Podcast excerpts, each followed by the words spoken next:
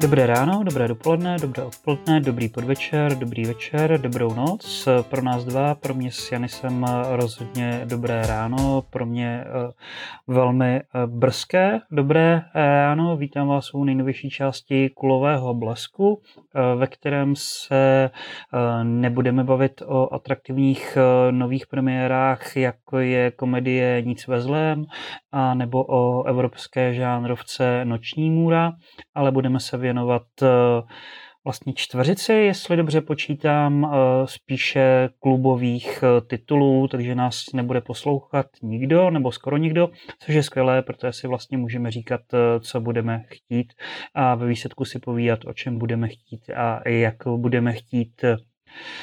Zdravím teda Janise. Zdravím. A já bych na začátku za sebe vyzdvihl ze zážitku poslední doby festival pod nebesy, který se koná v Lipníku nad Bečvou. V České republice je teda hodně Lipníků, tak tady tenhle je nad Bečvou.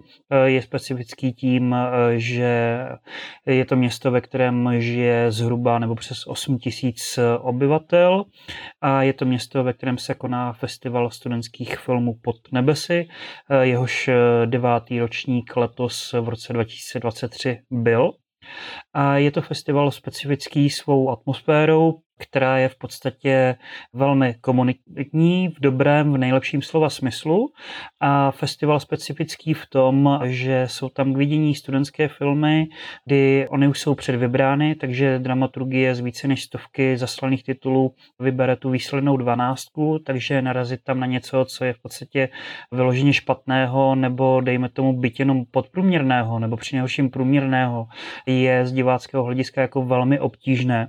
Naopak ty tituly jsou jako velmi dobré, až tak, že to vlastně v posledních ročnících dopadá tak, že eh, jak porota, tak i divácké hlasování většinou zvládne pokrýt, cen, eh, skoro valnou většinu těch děl, které jsou tam k vidění.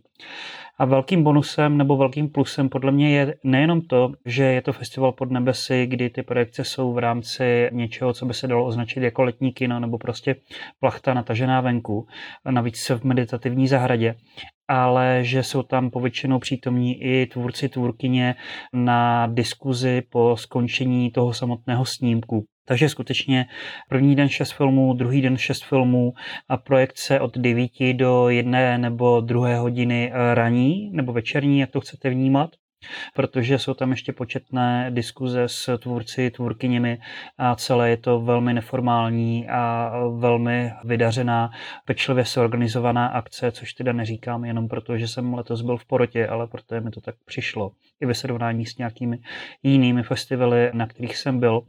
A musím říct, že ty tituly z buď FAMu, FAMO, VUŠMU a nebo UTB byly kvalitativně jako velmi srovnané ani jako člověku nepřipadalo, že jsou to nějaké studentské filmy, na to studentské cvičení, protože eh, jeden z filmů, který skoro vyhrál, eh, jelikož to hlasování poroty byla skoro plichta, tak byl ve výsledku v úvozovkách jenom studentským cvičením a to obrazy duše a těla od bývalého studenta z Línské College Hills nebo Creative College Hill od studenta Ondřeje Hoška, který na FOMO natočil obrazy duše a těla. Queer snímek o internalizované homofobii vinou homofobní společnosti. Dílo, které někde mezi žánrovým vyprávěním a avantgardou čerpající ať už vědomě nebo nevědomě, protože se to dá k těm tradicím vztáhnout k Keneta Angra nebo Dereka Jarmana. Eh, jedna porodkyně zmiňovala i, že jí to připadalo jako David Lynch pro přechody mezi různými typy prostorů a pro subjektivizaci toho zážitku. Takže pokud budete mít možnost vidět tady tohle studentské cvičení obrazy duše a těla, tak eh, si to rozhodně dohledejte. A stejně tak eh, si dohledejte i Amory Dolory, nakonec vítězný snímek Poroty. Půlhodinový film Valerie Recmanové, absolventský jestli se nepletu, počin její na UTB, protože je teďka na FAMu a jedná se o trojgenerační portrét tří žen hvězdně obsazený, protože tam Iva Janžurová a Lenka Vlasáková a film, který jak autenticky vyzdvihuje zkušenosti žen a zkušenosti tří generací žen, tak i film, který dovede tu zkušenost odlehčovat nadsazeně a zároveň prostřednictvím výborné kamery poetizovat nebo výborného předkamerového prostoru, co se týče práci s barvami nebo střihem a užitou klasickou hudbou. A hlavně třetí vítězný Roma a Julie od Jana Daniela z FAMO. Takže vlastně byla úspěšná FAMu, UTB i FAMO, Písecké, tak je film o natáčení filmu adaptace Roma a Julie. Velmi jako meta, jak se říká, věc, respektive metafikční věc o tom, že herec, herečka stvárňující Roma a Julie se rozešli, ale i tak mají hrát Roma a Julie a je to podané jako, jak se tam řekne, retronoárová detektivka a po vzoru toho je to stylizované. Je to opravdu originální a neotřelé, i když jste viděli nespočet Shakespeareovských adaptací, tak eh, takovou jste rozhodně ještě neviděli.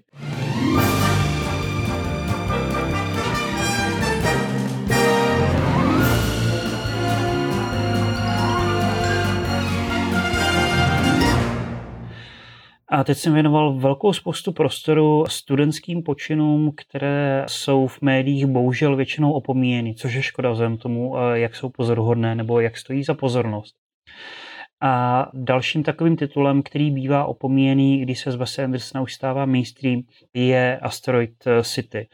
Na tom festivalu, na kterým jsem byl pod nebesy, Eh, jeden slammer v rámci vystoupení teda řekl, že brigádní v kavárně v jednom nejmenovaném pražském kině a jako má tendenci šlenit nebo jako tak segregovat si návštěvníky podle toho, na jaký typ filmu jdou a odvislo od toho, jaký typ dýška dávají nebo nedávají a jak se chovají. A že teda největší kreténi jsou lidi, kteří chodí na filmy Wese Andersona, my dva s Janisem jsme teda byli ti kreténi, kteří eh, šli na film Wese Andersona. Tak by mě zajímalo, eh, jak se Janisovi zamlouvalo Asteroid City.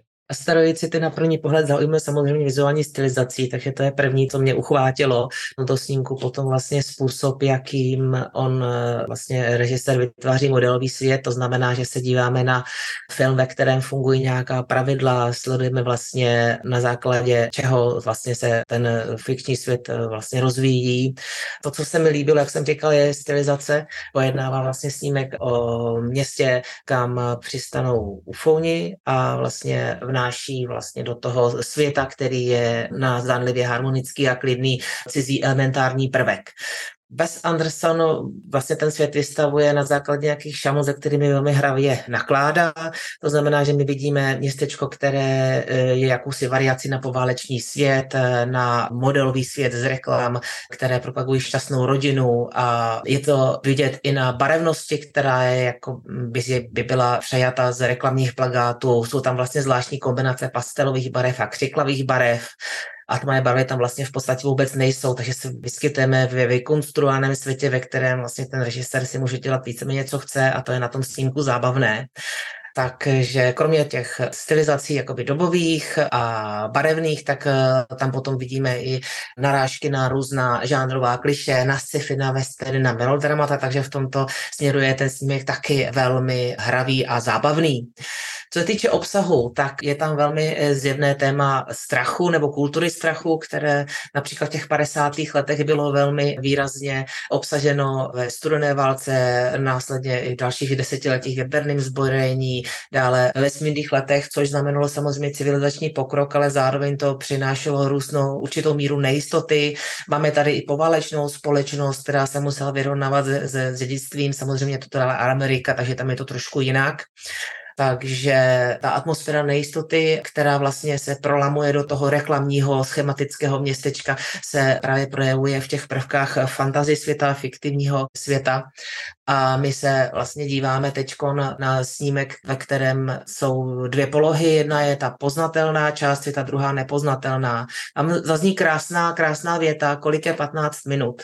A postava odpoví přesně, v kolik je to sekund, mám takový pocit. No, ale to neznamená, že ta postava, která zná odpověď eh, číselnou, zná skutečně, jaký je svět, eh, zná jeho, vlastně jeho podstatu. A to je, myslím si, že velká, velká zpráva tohoto snímku, protože Wes Anderson son vlastně tuto, tuto nepoznatelnost projevuje i prostřednictvím metavyprávění. Jo, že my, my se vidíme konkrétní věci, konkrétní postavy, konkrétní krásně stylizovaný svět, ve kterém je zdánlivě všechno jasné, ale zároveň vlastně my sledujeme ještě další film, který obrazuje, jak ten svět, který my sledujeme, byl vykonstruován, protože je to film o divadelní hře, o vzniku divadelní hry. A ten film, který my sledujeme, vlastně divadelní hra. Takže jsou to dva narrativy, vlastně, které se zároveň střídají a jsou to dva paralelní vlastně světy. A my vlastně musíme přemýšlet nad tím, jak je ten svět, který my sledujeme, vlastně konstruovaný. I've just informed the president. How long can they keep us in Asteroid City legally? The world will never be the same. That's an alien doing jumpy jacks. That's an alien in a top hat. What's out there? The meaning of life. Maybe there is one. Já si myslím, že tam je ještě další rovina, která bych řekl, že až trochu uh, lynchovská, protože my sledujeme vlastně, jak ty dva světy spolu komunikují a co je vlastně pravda a co není. Jestli vlastně to, co my jsme sledovali v tom městečku, co se stalo, vlastně jestli to byl sen nebo nebyl sen. Jestli jsme sledovali mrtvé postavy nebo živé postavy, vlastně je tam takový, taková ambivalence, která vlastně je zdrojem další kvality toho snímku. A ve výsledku by se mohli vlastně schrnout ten snímek eh, tak, jako že my se možná sledujeme nějakou výstavku, cirkuse, představení nebo vesmírné muzeum, protože někdo na nás se z vesmíru dívá a přesně tak na nás nahlíží jako na nějaká zvířátka ve, ve vitríně. To je jako moc hezky řečeno. Eh, ta interpretace ohledně toho, nakolik eh, ta převládající rovina je nebo není snová, nebo by se dala tak interpretovat, mě rozhodně teda nenapadla. Já musím říct, že Asteroid City je po svém káneském uvedení, protože to mělo v premiéru na Ačkovém festivalu v Cannes, rozporuplně přijímaný titul. Například eh, spíše, řekněme, eh, ne až tak dobré ohlasy byly z Variety nebo z Hollywood Reporteru, zatímco jako velmi kladné, až prostě skoro nadšené byly z médií jako Vulture, IndieWire, Guardian, Vanity Fair a v podstatě filmová teoretička, historička, analytička Kristin Thompsonová je z toho filmu skoro nekriticky nadšená a považuje to za jeden z nejlepších filmů Vese Andersona a má tendenci na sociální sítě pod skoro každou negativní recenzi vypisovat, jestli by média se neměly zamyslet, koho nechají o Vesu Andersonovi a jeho posledním filmu se vyjadřovat. Já teda musím tady souhlasit s touhle amatérskou egyptoložkou Kristin Thompsonovou, ženou Davida Bordwella, protože jsem z toho teda taktéž eh, v podstatě nekriticky nadšený. Ten film Asteroid City, který je hvězdně obsazený, to schytává za to, že eh, je to Wes Andersonovská maníra ale já s tím dost dobře nesouhlasím už s ohledem na to, kolik posunů tam vyloženě je od jeho předchozích filmů, takže to dost dobře nemůže být ta maníra. Zatímco v těch předchozích filmech byly ještě postavy, k kterým jsme se mohli nějak vztahovat, protože byly skutečné, aspoň v rámci toho světa příběhu, tak tady tomu tak není, protože skutečný je akorát televizní, řekněme, jako vypravěč, který nám představuje jednotlivá vnořená vyprávění, jak to jedno, jak vznikala divadelní hra, tak to druhé, kdy sledujeme tu inscenovanou divadelní hru eh, jako takový inscenovaný film v rámci televizního pořadu, což teďka zní komplikovaně, ale v tom filmu je to o poznání méně komplikovaně. Takže už v tomhle je ten posun, že tam nemáme vloženě jako skutečné postavy, že je to takový ekvivalent eh, Tatyho Playtime, podobně jako předchozí Andersonův film francouzské depeše byl srovnáván, přirovnáván s francouzským klasickým snímkem Můj strýček od eh, Tatyho, na kterého Wes Anderson hodně ve francouzských depeších odkazoval. Tak právě tady tohle je už vloženě kategorie Playtime, vytvoření vlastního skonstruovaného světa příběhu, který slouží jako záminka k reflexi společnosti i ke hře s filmovou formou a s médiem jako takovým. To je jedna věc. A další věc, proč to podle mě není maníra, je, že ano, Wes Anderson teda točí od skoro začátku své filmografie, ale už jak od druhého filmu Rushmore prostě metafikce, to je fikce o fikci které dávají najevo, že sledujeme fikci, eh, nebo nějaké ty fikce jsou tam jako začlenovány, zapasovávány, takže v Rushmore máme eh, strukturu, kdy se vždycky otevře divadelní jeviště, v Life Aquatic with Steve Zissou, Život pod vodou, eh, máme dokumentární štáb, který natáčí o oceánologovi a tak dál a tak podobně. Nebudu to všechno vyjmenovávat.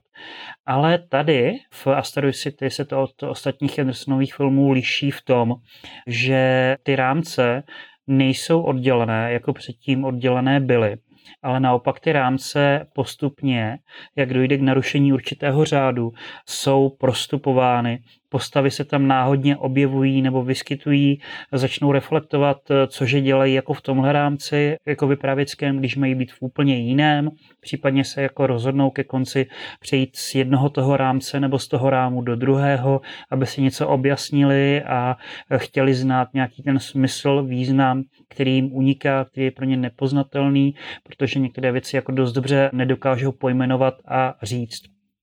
Stejně tak to Andersonovské členění do formátů a práci s barvou pro odlišení jednotlivých rovin, s tímž prostě začal víceméně v Grand Hotel Budapešť.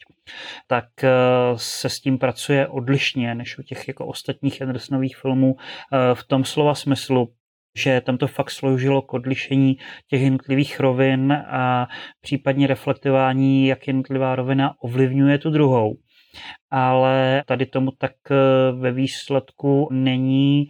Z toho důvodu, že se to jako různě střídá, mění do té černobílé pasáže, zasahuje třeba barva v podobě jako zeleného, jakoby mimozemského světla a podobně, takže i tady dochází k tomu prostupování, což je podle mě strategie celkově toho samotného snímku, který je dle mého postavený na řádu a jeho narušení. Stejně eh, jako postavy žijí v nějakém řádu, snaží se žít v nějakém řádu, ale tento je narušován, rozrušován, jsou vyváděny z toho řádu, z toho konceptu. Ten film je jako členěn do tří nikoli faktů, protože to nemá úplně jako tradiční konvenční výstavu, ale do tří dějství, kdy to první má jako nezvykle 50 minut, to další druhé, a navíc jako ta dějství vždycky vidíme napsaná na plátně, tak to další druhé má nějakých 20-25 minut a to poslední má zhruba 15 minut plus následuje epilog. Jo, takže ta dějství jsou velmi netradičně vystavěná, postupně dochází k jejich zkracování, ale každé to dějství je podáno formálně jinak. Takže zatímco to první je v podstatě přerušováno a strukturováno do takových jako menších 10 až 15 minutových zhruba bloků, tak to poslední takhle jako pojato být dost dobře nemůže. A stejně tak tam dochází k variacím jednotlivých scén ehm, napříč těmi dějství, jak se týče snímání, kdy po každé je to pojaté trochu jinak, když postavy vedou zdánlivě stejný dialog. Zároveň jsou to teda postavy nebo herci, kteří hrají že hrají a někteří ještě hrají, že hrají, protože nacvičují nějakou roli, kterou mají hrát někdy v budoucnu. Takže je to opravdu jako na několika úrovních velmi sebereflexivní, velmi sebeuvědomilé, velmi metafikční. A já musím ještě ocenit a dodat, že se mi jako zamlouvalo stejně jako jak Janis zmiňoval, jak to pracuje s tím odkazem audiovize nejenom, že to je stylizované pozoru jako těch padesátkových, řekněme, sci-fi, westernů a vlastně i animáků, na co se zapomíná, i protože tam ten Coyote e, z Roadrunnera, z animovaných grotesek Warner Brothers, že jo, a ty postavy se vlastně nachází i částečně v grotesce, vedle toho, že jsou jako ve westernu, melodramatu a sci-fi ale že se ten jako rámec nebo ta schémata padesátkových eh, děl, jako děl z padesátkové kinematografie a audiovize, vlastně ten film se jich zmocňuje a používá je ke komentování nejenom minulosti, ale i nedávné současnosti a skutečnosti. Takže je to velmi pandemický film, reflektující pandemickou zkušenost a je to jako film o jako existenciální úzkosti z možné nukleární katastrofě a film o úzkosti z nukleární rodiny protože to tradiční už není a vymizívá. Je to film jako výborná komedie o nesmyslu bytí a smysluplnosti tvorby, podle mého, nebo o tom, že tvorba může dát životu nějaký smysl, nějaký řád, nějaký systém, nějaký význam, ale ten život sám je jako dost absurdní, takže vlastně nemá systém, řád ani nic takového, přestože se o to snažíme. Myslím, že jako za mě poprvé za celou dobu podcastu to je, co nějakému filmu udělím plný počet, 100%. A za mě Asteroid City je stoprocentní film, jeden z nejlepších filmů Vese Andersona. Nedivím se, eh, že bývalá studentka a současná dlouholetá manželka Kristin Thompsonová, jako současná manželka Davida Bordwella Kristin Thompsonová je z toho nekriticky nadšená, protože já taky. A ty odsudky, že je to maníra, eh, si ten film nezaslouží, protože to jednak není maníra v kontextu tvorby Vese Andersona a jednak je to naprosto výborná věc věc, na kterou jděte do kina, pokud to tam ještě bude. A teďka se ale dostaňme k nepletuli se trojici filmů, kdy dva z nich mají obnovenou premiéru a to je Ráj láska Ulricha Seidla a Michal debitujícího Markuse Schleinzera a ten třetí, který má relativně novou premiéru, ale byl v loni k vidění v rámci B2K tak to je takovéto léto od eh, Denise Koté nebo eh, Denise Kotého. A trojici tady těchto snímků spojuje to, že jinak tématizují, jinak reflektují lidskou sexualitu. Takovéto léto je o hypersexualitě. Eh, Ráj láska je v podstatě o sexualitě exploatační, exploatující a určité emocionální a sexuální frustraci. A Michal je o společnosti vytlačované sexualitě ne pedofilní, ale efebofilní a vůbec o tom, co společnost nechce vidět, i když se to odehrává přímo před jejími zraky, protože Michal je prostě inspirován tou fritzlovskou kauzou, jestli si na to ještě vzpomínáte. Tak bych teďka, když jsem dlouho mluvil o Asteroid City, nechal mluvit Janise, co říká na adresu toho, kterého filmu nebo těch filmů jako nějakého, dejme tomu, celku. Tak eh, já bych se asi vyjádřil nejspíš eh, ke synku takovéto léto, který mě velmi zaujal. A označil bych tento snímek především za vynikající charakterovou studii. Abych jenom přiblížil, o co se jedná, tak eh, vlastně tam jde o to, že se schází tři ženy, které trpí hypersexualitou, nebo tak aspoň má znít jejich diagnóza a vlastně podstupují terapii, ve které se mají naučit, jak žít eh, svůj život jinak než sexualitu, objevit nějakého nové hodnoty nebo jiný smysl. No, abych vlastně začal s těmi poslami, tak musím říct, že jednotlivé figury jsou docela schematické. Máme tady prostitutku, labilní malířku, oběť sexuálního zneužívání, takže každá z nich má trošku jinou motivaci, proč je závislá na sexu. Vlastně u každé je to jiný způsob kompenzace čehosi, takže to znamená, že vlastně souloží s mnoha muži najednou, mají neustále nutkové myšlenky na sex, nemůžou vlastně fungovat normálně v běžném životě, protože jsou vlastně těmito myšlenkami je zahlcený, nebo si spojí sex s pokořením, s bolestí, což je vlastně výsledek traumatu, které prožili v minulosti. To téma hypersexuality je velmi dominantní. Já si myslím, že spoustu diváků na ten film půjde právě díky tomuto tématu, jenomže to téma hypersexuality vlastně není zase tak až jako zpracováno.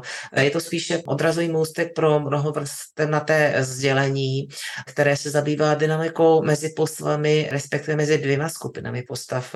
Ty tři ženy ženy jsou jednou kolektivní postavou, která vyobrazuje určitý systém hodnot a druhou skupinou je personál té instituce, kde eh, ženy podstupují v úzovkách léčbu. Je tam psycholožka, je tam její asistent a pak ještě paní správcová, která se tam o všechny stará.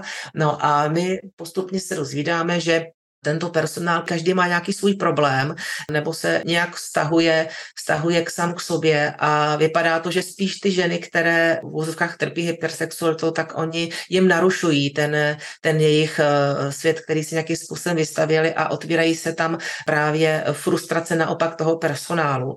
Takže zde máme vlastně velmi, velmi dynamický vztah eh, dvou skupin postav, přičemž to nakonec vyznívá tak, že, že vlastně ty tři pacientky, oni vlastně se nemají nějak vyléčit nebo změnit, ale naopak mají naučit tu druhou skupinu postav, jak být skutečně svobodný a to, co si tam ty tři pacientky odnesou z té v úzovkách léčby, je to, že se vlastně naučí cítit se v pohodě s tím, jaké jsou. Oni, když se potkají dohromady, tak eh, naopak eh, vlastně nalézají jedna v druhé sílu a osvobozují se od restrikcí, které na ně okolní společnost uvaluje. Takže ten snímek není zdaleka o sexualitě, ale i osvobození a to o to všech postav.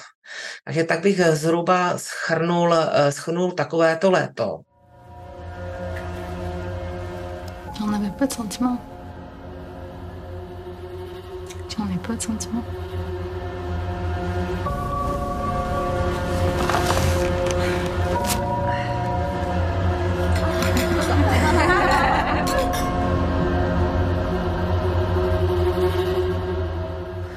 Já s tebou souhlasím, co se týče toho osvobození, dokonce je to něco, co jsem si, když jsem to viděl před tím necelým rokem na B2K, napsal do poznámek, že eh, je to film, který je osvobození, respektive, že je osvobozující pro ty postavy a že je to dáno najevo tou skladbou, která tam zní k, ke konci 110th Street od Bobbyho Vomaka, kterou nejspíš jako znáte z Tarantinovi Jackie Brown, kde je to jako naopak eh, melancholické o rozpadu vztahu který jako byl zprvu nadějný a představoval nějaký druhý život nebo možnost druhého života pro Jackie Brownovou.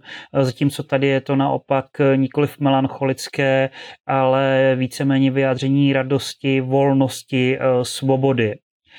Takže v tomhle s tebou eh, jednoznačně souhlasím. Akorát jsem si říkal, že bychom se mohli ještě chvíli věnovat u takovéto leto tomu, nakolik to je nebo není objektivizující, protože to v době svého uvedení na festivalu v Berlíně, na Berlinále, eh, bylo poměrně diskutované, protože režisérem a scénaristou toho snímku takovéto léto eh, je Denis Koté, kanadský tvůrce, od kterého například na festivalu v Karlových Varech eh, byly k vidění filmy jako Weekend Flow viděli Medvěda a nebo i v rámci B2K předtím eh, bylo k vidění antologie Města duchů.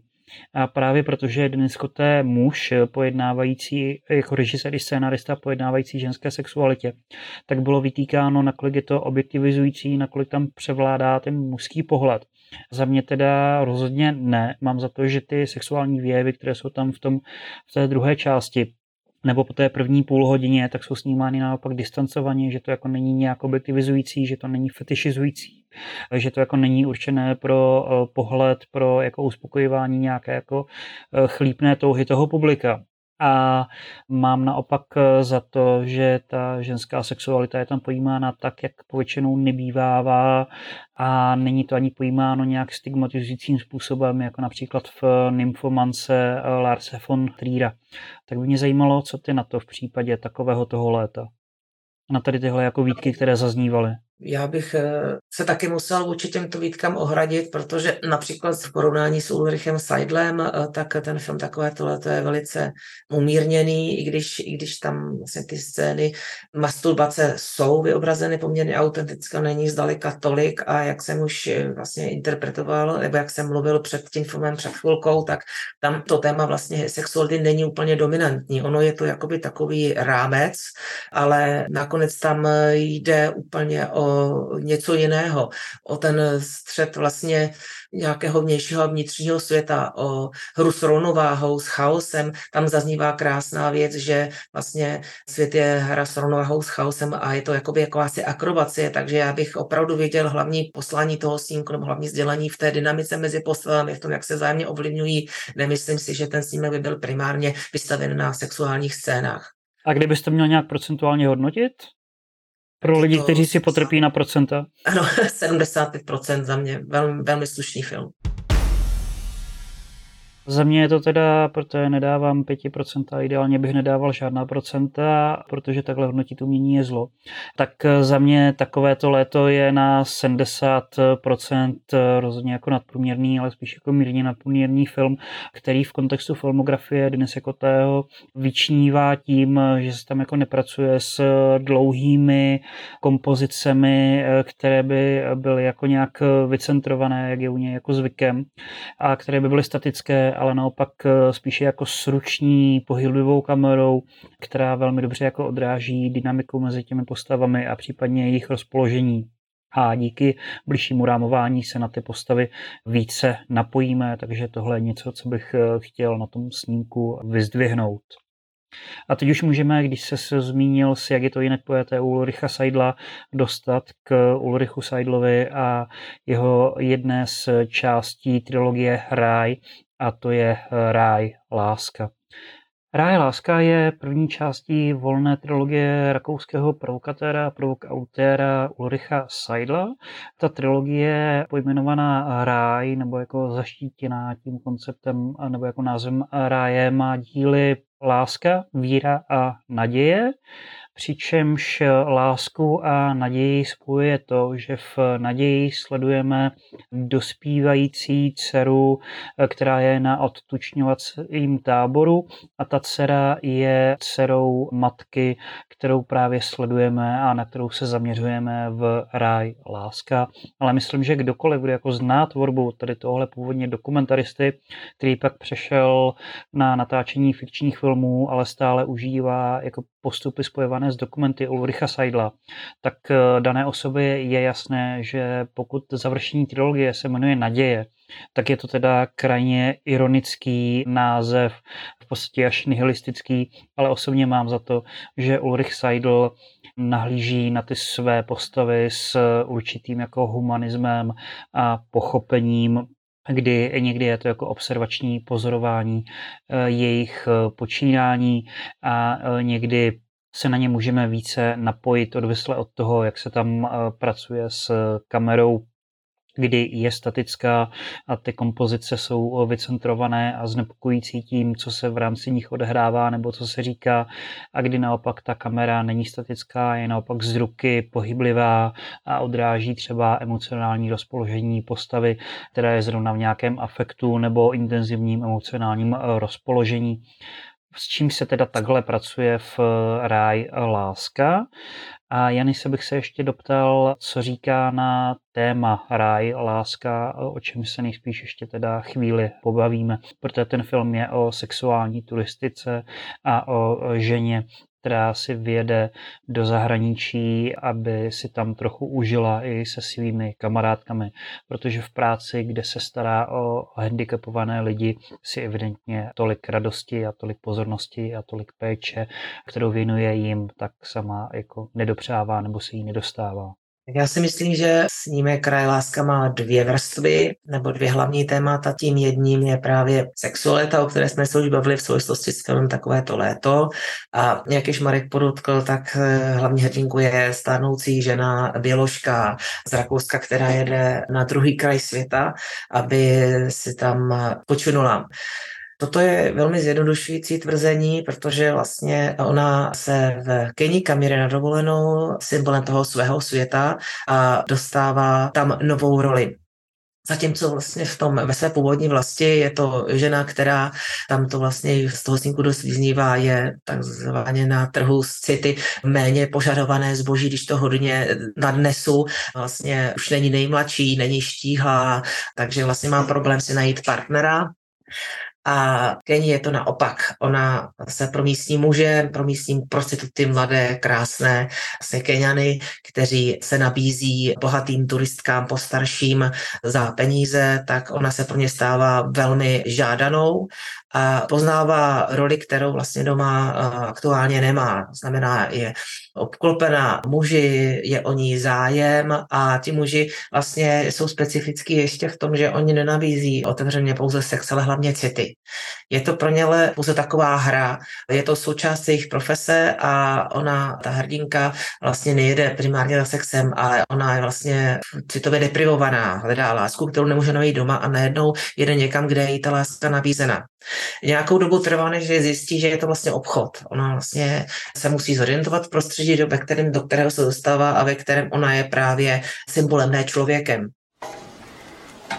Aber ich sag, dass die Haut, die Haut musste mal mhm. riechen von denen, die riecht. Das vergisst nicht mehr. Von wem? Na, von die. Mega. Hm. Das riecht wie Kokos und die kannst dauernd abschlecken und reinbeißen. Das ist ein Wahnsinn. A zde se dostáváme k druhému tématu snímku, který není právě ta sexualita, ale city, které jsou obchodem. Je to v tom ve snímku je vlastně vztah vzájemné vykořišťování, vzájemná exploatace. Tak je zde vlastně, tak jsou zde pojmuty city. A ona teda se v tomto světě musí zorientovat a na ní je zajímavé to, že ona, když zjistí, že prostitut, se kterým ona spí, ale který zároveň nabízí lásku a ona zažívá s ním díky tomu i pocity štěstí, vlastně po nich chce stále více a více peněz, aby užil nejenom sebe, ale i celou svoji rodinu. A když ona vlastně odmítne, tak najednou on se k ní chová úplně jinak a dává úplně otevřeně najevo, že, že jde pouze o peníze, že ne pouze pro něj předmět výdělku, takže ona prochází takovou jako vnitřní transformací a uvědomuje si svoji roli. A tady je zajímavé to, že ona tu roli přijímá a že se opravdu stává tou sexuální turistkou, stejně jako e, další návštěvnice hotelu, zatímco zpočátku se pokoušela chovat se k okolí lidsky, tak eh, když se stala sama zbožím, tak se eh, k okolí a ke zboží také začíná chovat. A dostáváme se vlastně k tomu, že ten snímek zdaleka není pouze o osobní rovině, ale o střetu dvou rozdílných světů, o vlastně vztahu ke třetímu světu, k kolonializaci, k vykořišťování. Zde je výborná závěrečná scéna, kde vlastně po pláži ona vlastně po tom vnitřním probuzení, kdy už vlastně poznává roli v tom světě, ve kterém ona má své výhody a dokáže využívat, tak eh, jde po pláži taková jako zkroušená, protože protože vlastně v podstatě v tom světě, ve kterém ona nyní žije, vlastně poznala, že tam není pravý cit.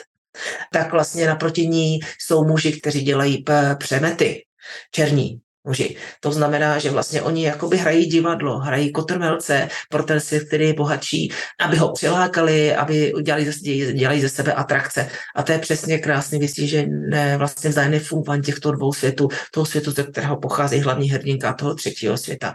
Já bych ještě za sebe dodal, že mi na Ráj Láska přijde pozoruhodné to, jak Seidel do jako i fikčního vyprávění přenáší ty dokumentární postupy a jak si díky tomu, nebo řekněme kvůli tomu uvědomujeme, co není úplně typické u jiných snímků, nebo čeho si díky neviditelnému stylu a způsobu svícení nevšímáme, nebo co není reflektováno.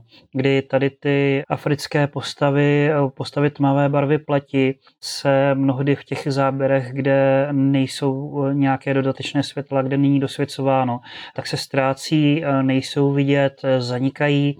Naopak ona jako poněkud jako prostorově rozměrnější těm záběrům dominuje a jak se co stává nebo nestává pro pohled, kdy i ti e, obnažení afričtí, řekněme, jako poskytovatelé citu, potažmo sexu, ale jenom na oko, tak eh, co z nich nevidíme, případně kdy, co z nich vidíme, když se zrovna ona fotí nějakého toho náhého prostituta až tehdy poprvé uvidíme, eh, když to řeknu takhle, eh, jeho nádobíčko.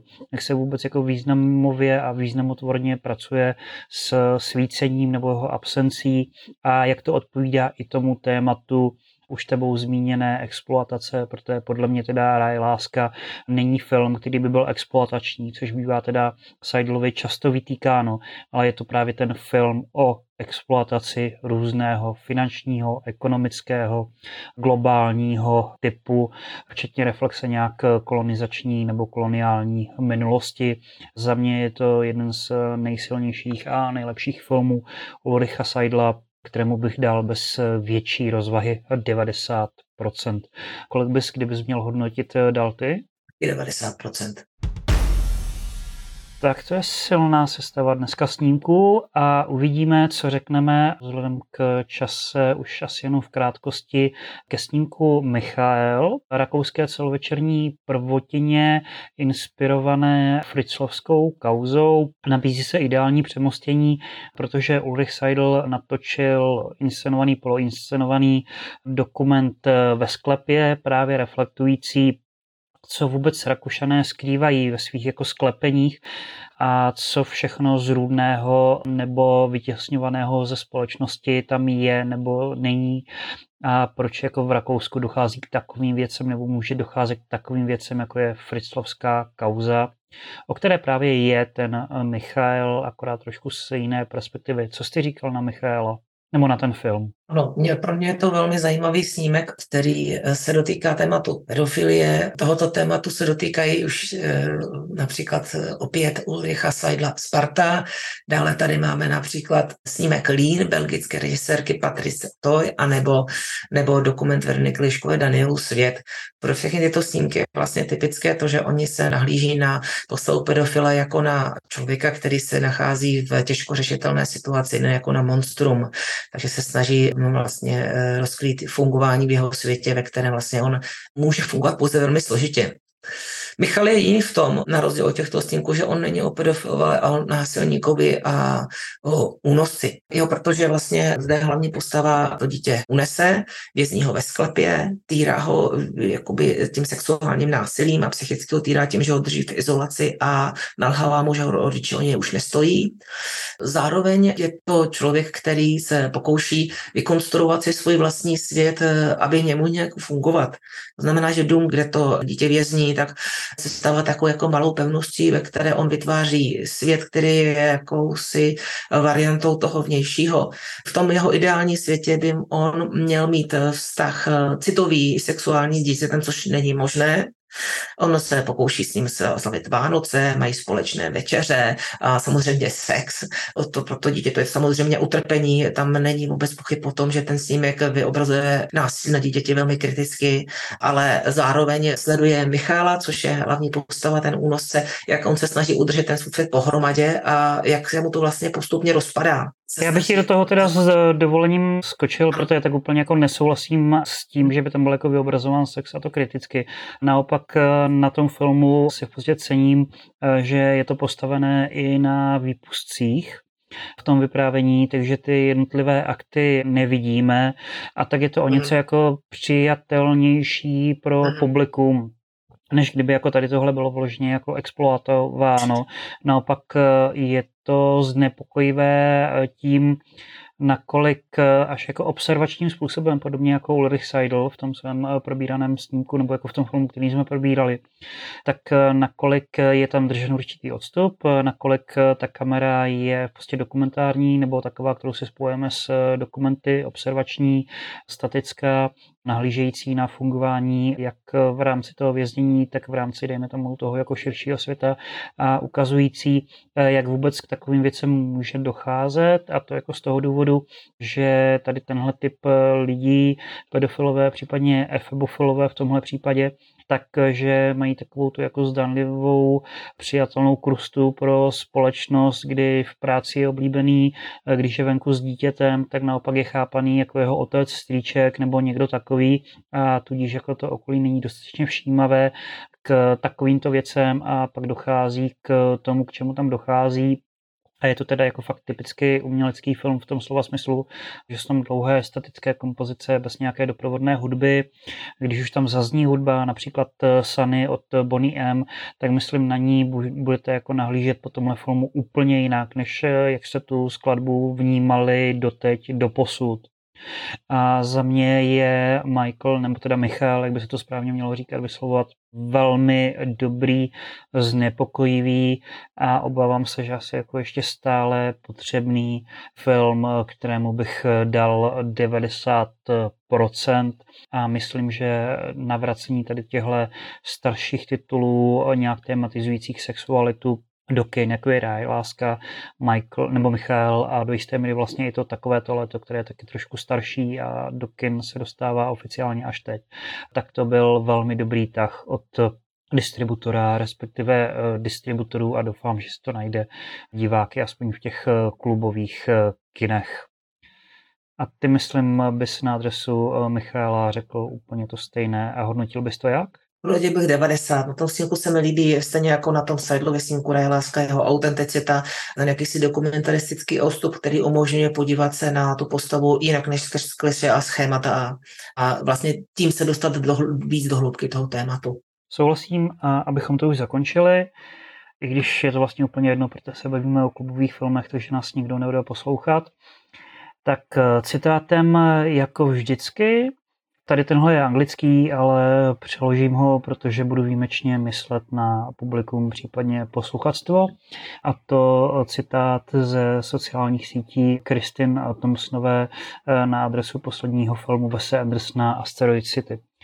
Měla bych zmínit, že tohle je přátelský status zacílený na ty, kteří mají rádi filmy Wese Andersona.